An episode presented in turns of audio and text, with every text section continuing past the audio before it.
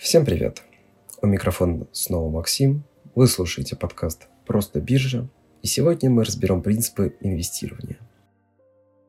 Изучение инвестирования во многом похоже на обучение катанию на велосипеде. Выглядит устрашающе, и сложные опасности кажутся повсюду, поэтому важно изучить основы, чтобы минимизировать риски и защитить свой капитал. После хорошей практики и обучения вы сможете снять колесо безопасности и начать ехать. Дорога будет меняться, будут хорошие и плохие дни, а также обучение вождению не гарантирует вам успеха. Давайте начнем с основ и рассмотрим один из самых обыкновенных инвестиционных инструментов – акции. Акция представляет собой частичное владение компанией.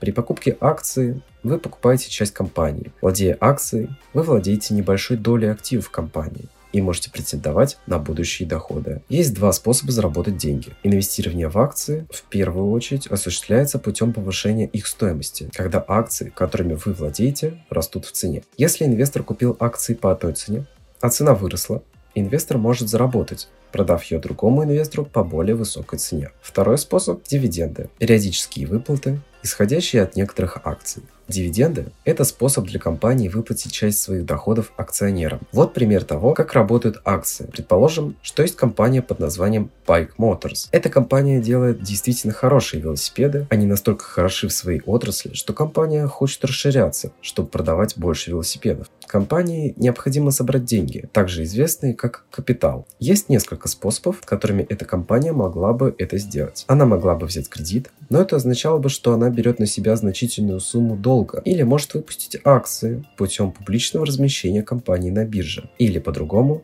IPO. Об этом мы поговорим чуть позже. Тем самым компания может привлечь деньги, не влезая в долги. Вместо этого она продает долю собственности на будущие доходы для инвесторов. Давайте познакомимся с типичным инвестором. Это человек, у которого есть немного накопительных денег, и он ищет способы, которые предложат ему лучшую прибыль, чем банковский вклад. И он готов рискнуть, чтобы инвестировать в акции, которые, по его мнению, вырастут в будущем. Велосипедный спорт Bike Motors – многообещающая компания, которая перспективна для покупки. Поэтому он считает, что покупка доли компании будет хорошей инвестицией. Но сколько стоит акция? Предположим, компания решает привлечь 1 миллион долларов и решает выпустить 1000 акций. Так как каждая акция представляет собой часть компании, то стоимость компании и есть эти 1000 акций, вследствие чего первоначальная оценочная стоимость акции будет равна 1000 долларов. Предположим, что цена не изменится после IPO. Наш инвестор покупает одну акцию на бирже через своего брокера за 1000 долларов. Теперь давайте посмотрим, что может случиться с его инвестициями, если компания преуспеет и получит прибыль.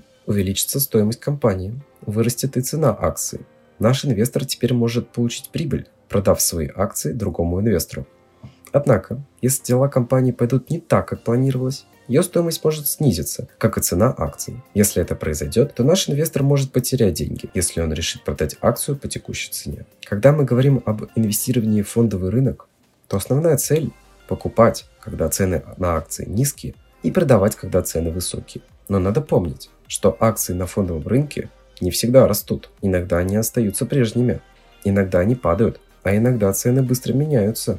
Из-за этого акции считаются более рискованными, чем другие исторически более безопасные инструменты инвестирования, такие как облигации. Однако инвесторы продолжают возвращаться на фондовый рынок, потому что с повышенным риском появляется и потенциал для большей прибыли. К сожалению, не все инвесторы принимают меры предосторожности, чтобы минимизировать риск. Например, не создают планы инвестирования, не диверсифицируют портфель. Теперь вы знаете некоторые основы инвестирования в акции. Но это всего лишь начало. Подписывайтесь на подкаст, чтобы не пропустить новые выпуски в Яндекс Музыке, Spotify, ВК, Apple подкастах и везде, где вы меня слушаете. Пока и да пребудет с вами сила сложного процента.